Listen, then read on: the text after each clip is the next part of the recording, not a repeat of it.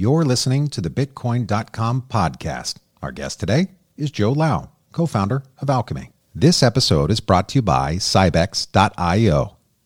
Interested in OTC trading? Stop wasting time on standoffs and expensive escrows. Try Sibex, the world's first regulated and proven decentralized OTC technology backed by industry leaders.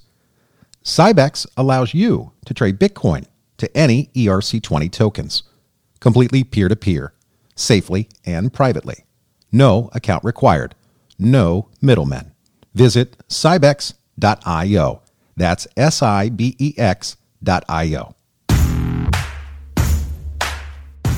I'm your host, Dustin Plantholt. Join us as we dive into the world of economics, politics, tech, Bitcoin, and cryptocurrency. For even more crypto related news, sign up at news.bitcoin.com or follow us on Twitter at Bitcoin.com. Now let's bring on our guest. Joe, welcome to the Bitcoin.com podcast. Thank you, Dustin. It's great to be here. Ah, look, and I got to tell you, I love the name Alchemy. I mean, where did this name originate? That's a great question. Uh, so, to be honest, we chose the name pretty quickly. Uh, but our first version of the product, we actually looked at blockchain data um, and how to how to help people get insights from that data. And in a way, it was uh, it was kind of like creating uh, it was kind of like creating value out of nothing, which is essentially what alchemy is. Um, and then we also really like the Bitcoin digital gold narrative, so we were just running with that theme. and that began now because I remember reading the book The Alchemist, and I thought, I wonder if Joe, if, if this was kind of the the idea. But you're right in terms of digital gold or digital currency. I interviewed somebody a couple months back, and he said that it is perceived value. I mean, do you agree with that statement? Uh, digital gold being perceived value, you mean? Correct. Uh, yeah, absolutely. I think uh, you know, I think when we think of value, a lot of it is is us agreeing that something is worth a certain amount. Uh, when it comes to gold, when it comes to things like money, which is supported by the government, and then at the end of the day, Bitcoin is is the same way, right? It has a lot of really valuable intrinsic properties uh, as as a store of value.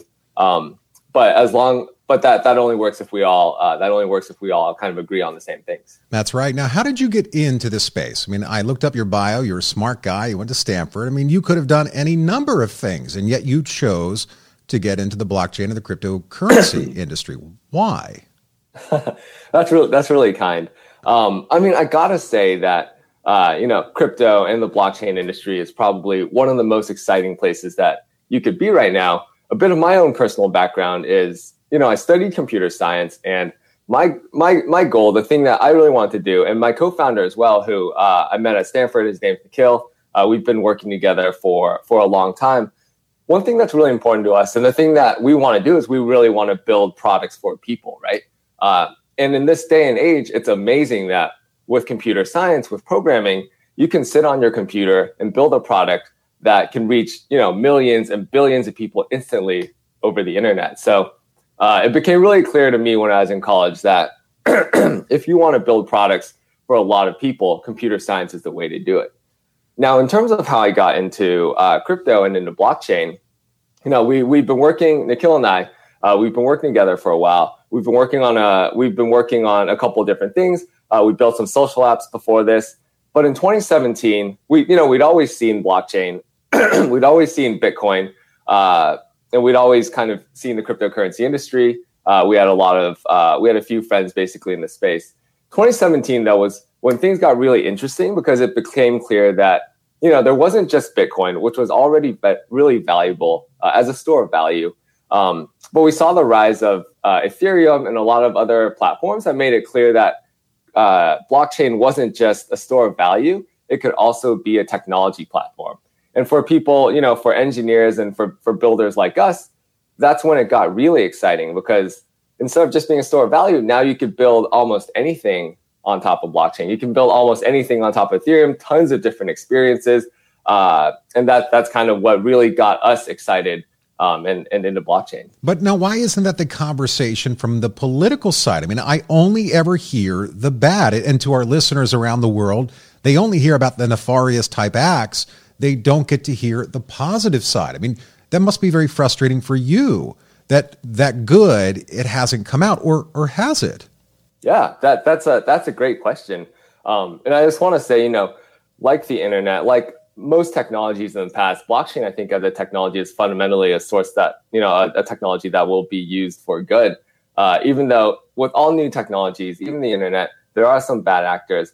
I think when you look at blockchain, there's so many positive benefits uh, that that will be applicable to a lot of different uh, industries and a lot of different facets of how we live our lives. So, you know, not just Bitcoin as a store of value uh, that is that is you know trustless and, and self sovereign, but you also have things like Ethereum that allow for uh, allow for things like privacy. It's applicable to uh, data, identity. Um, there are a lot of different ways that you, we can use this technology. One one way that I, I might think of is, uh, you know, a lot of a lot of people today are a little concerned about how corporations will use their private data, um, because when you use something like Facebook, uh, for better or for worse, Facebook owns that data and they get to do whatever they want with that data. Um, and for some people, they prefer to have it you know they prefer not to have it that way. Blockchain actually gives us the tools to be able to create something like a facebook where you still own all your personal data and where you have complete you know complete privacy over what you want to share and what you don't want to share.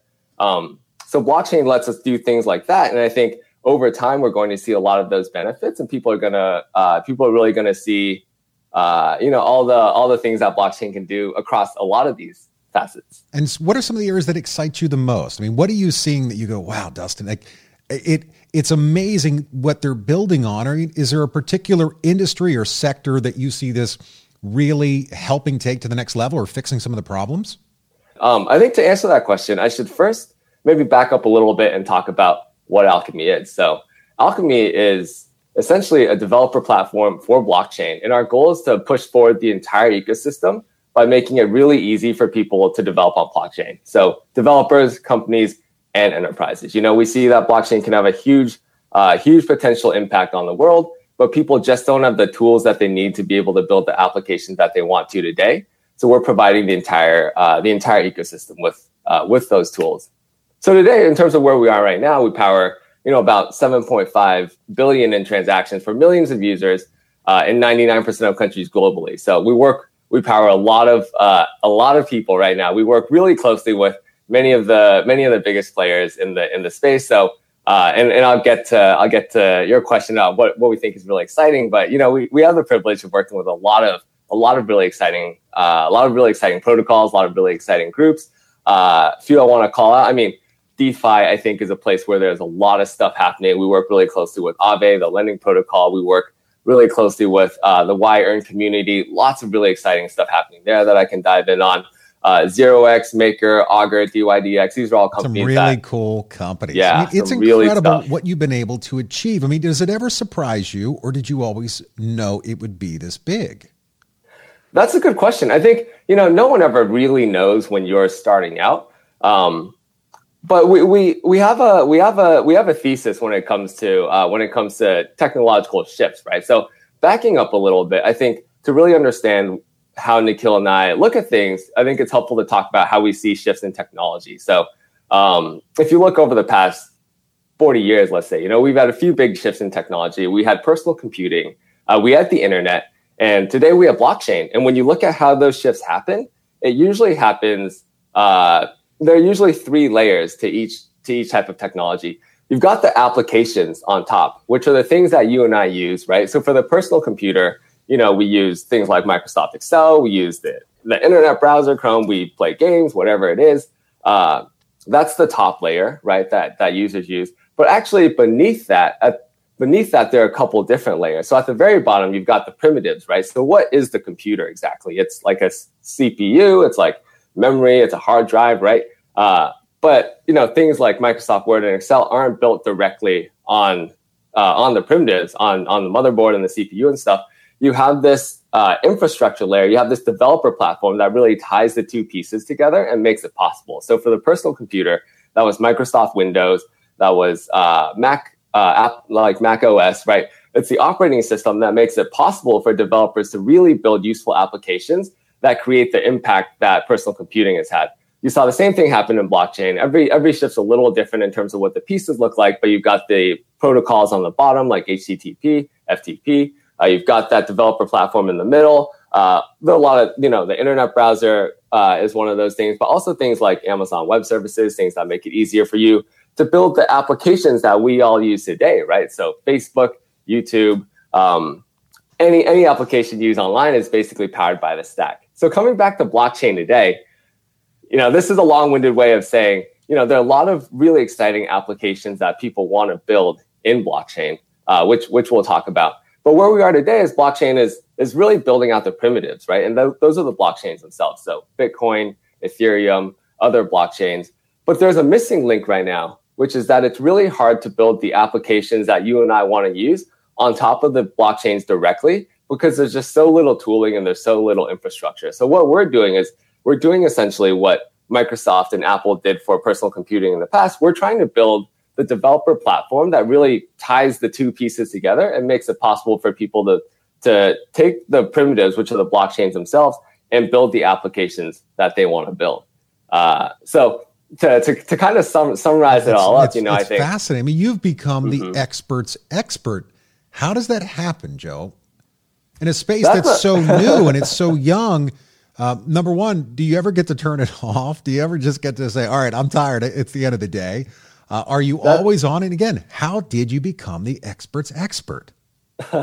That's a great question. I think you know a lot of it is honestly just just the community is so open. Uh, it's just working with a lot of different people. So we work with uh, hundreds and hundreds of teams, thousands of blockchain developers now, and a lot of it is honestly just just uh, just you know talking with customers, talking with people that we work with, understanding the challenges that they're they're trying to that they're they're trying to uh, you know that they're that they're trying to to work through, um, and then giving them the tools that that they need to do that. So I think it's at the end of the day, it's just it's just a lot of time and uh, and a lot of talking to users. That's uh, from a schedule standpoint. I mean, how do you decide? I mean, you are a founder of a, of a very successful company. You're probably being pulled in I don't know at least 500 directions per day. Um, how do you decide where your minutes should go or, or where your hours should go? How do you determine that? Nikhil and I are fortunate to have a really awesome team. We have a world class team. So I think, uh, you know, I think any any number of things that come up for the company, there are a lot of people in the company that that can handle that. I think for us, you know, we really always try to focus on the most important thing, and and for us, that's making sure the the product is really awesome, that we're providing a lot of value for the developers that we work with. So in terms of scheduling, actually, like there have been many times where I've I've been up at you know 3 a.m. talking with someone like a developer in Asia because they're they're seeing some issue with the blockchain and they need some help trying to fix it you know, making sure that we're there for people that uh, that are building really awesome things is is at the end of the day really important for us. And I think the most rewarding thing is is giving people tools to build the awesome things that they really want to build and see them basically like you know create this vision of what they had wanted and, and really bring it to the world. Uh, that's a great way of putting it. And hiring, how do you find talent? And it's a highly competitive space how do you decide who to hire knowing that they are a reflection on you? They represent you to all of your trusted clients advisors and everybody else.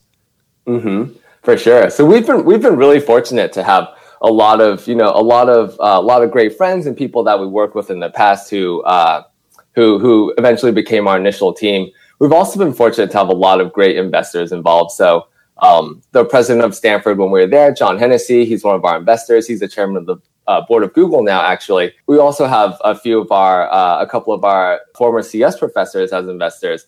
Um, so we're we're still pretty tied into the Stanford community, and we uh, we see a lot of uh, we see a lot of you know really exciting uh, really exciting people from there too as well. Yeah, you, you sure do. And to earn the trust and respect of so many impressive and amazing influential people around the world, how did you do that? How did you and your partner earn the trust of candidly some of the most brilliant minds on the planet. I mean, Nikhil and I have been working for uh, a really long time. I think at the end of the day, the the thing that you know, the the thing that the thing that people really gravitate towards is ultimately just seeing seeing people put in a lot of hard work and seeing people put in the time and uh, and and seeing the results of that. So we've been, you know, we've been we've been we've been super fortunate to have a lot of a lot of really great people involved. we we have like the I mentioned the chairman of the board of Google, Charles Schwab is an investor as well. Uh, Reid Hoffman from LinkedIn is an investor. Peter Thiel.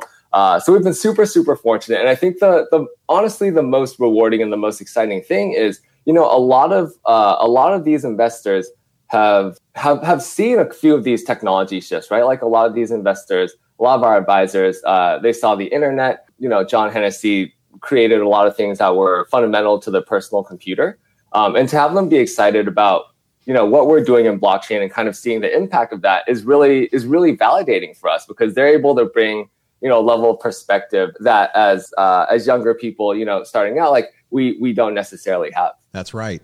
Uh, and roadmap. What's your roadmap look like? And is it always changing? So you know at the end of the day we're we're super focused on helping developers build applications on top of blockchain whatever that is Today, that means providing infrastructure for Ethereum developers, which is where we're seeing a lot of the blockchain development happen. But you know, we're starting to see a lot of development happen on other chains. We're starting to see certain areas really pick up, uh, like DeFi. Uh, so I think those are areas that we're looking at next for building for building new features and for uh, for helping developers. And can you talk about DeFi? What is DeFi? Tough to answer really quickly, as, as as I'm sure you know, but you know, DeFi is short for decentralized finance. And what, and what it means it, is it's creating a lot of financial primitives that exist in the real world and some that don't exist in the real world. Uh, and it's moving that onto the blockchain and accessing a lot of the uh, accessing a lot of the benefits of blockchain. So one one example might be, you know, you've got things like bank accounts and things like lending and borrowing in the real world uh, but those are things where you know you, you entrust your money to uh, to a bank, and you hope the bank doesn't doesn't screw you. And we have a lot of safeguards in place to to try and make sure that that happens. But there have been times in the past where those, those safeguards have broken down.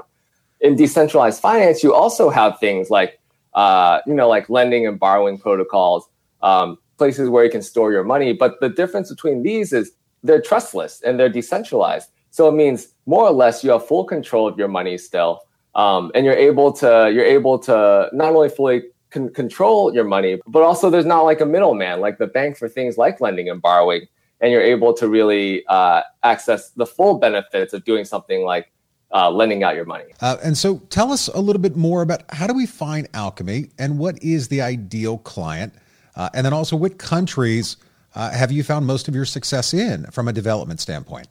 You can find us at alchemyapi.io. Uh, we actually just launched out of our closed beta. Uh, we opened up our self-serve platform recently, so now anybody from companies and enterprises, we work with some of you know some of the biggest banks in the world. We work with obviously I mentioned all those great uh, all those great uh, organizations earlier, um, all the way down to individual developers. So even if you're just starting out, come check us out. It's an it's probably the best place that you can start building on top of blockchain today. In terms of countries, you know where we're seeing a lot of development. I think crypto is honestly really global. We're seeing a lot of things happen in Asia. We're seeing a lot of things happen in Europe, um, and of course in the in in the in the United States, uh, all, all across the states, Bay Area, New York. It's honestly really decentralized, and that's one of the really distributed, and that's one of the the awesome things about blockchain. That's cool. And advice you can give out there to entrepreneurs, uh, people that have come up with some ideas and they just don't know how to get it out of their head. How do you do that? I, I, think at the end of the day, the most important thing is is just going for it. Um, and I think that you'll find that the world is a lot more receptive to the ideas that you have in your head. And and if you just go for it, you'll you'll really just figure it out along the way. That's great advice. Joe, thank you so much for sharing your story and talking about alchemy on the Bitcoin.com podcast. Thanks, Dustin. It's been awesome to be here. Uh, really enjoyed talking to you. You've listened to another episode of the Bitcoin.com podcast. Subscribe at news.bitcoin.com, where your journey begins.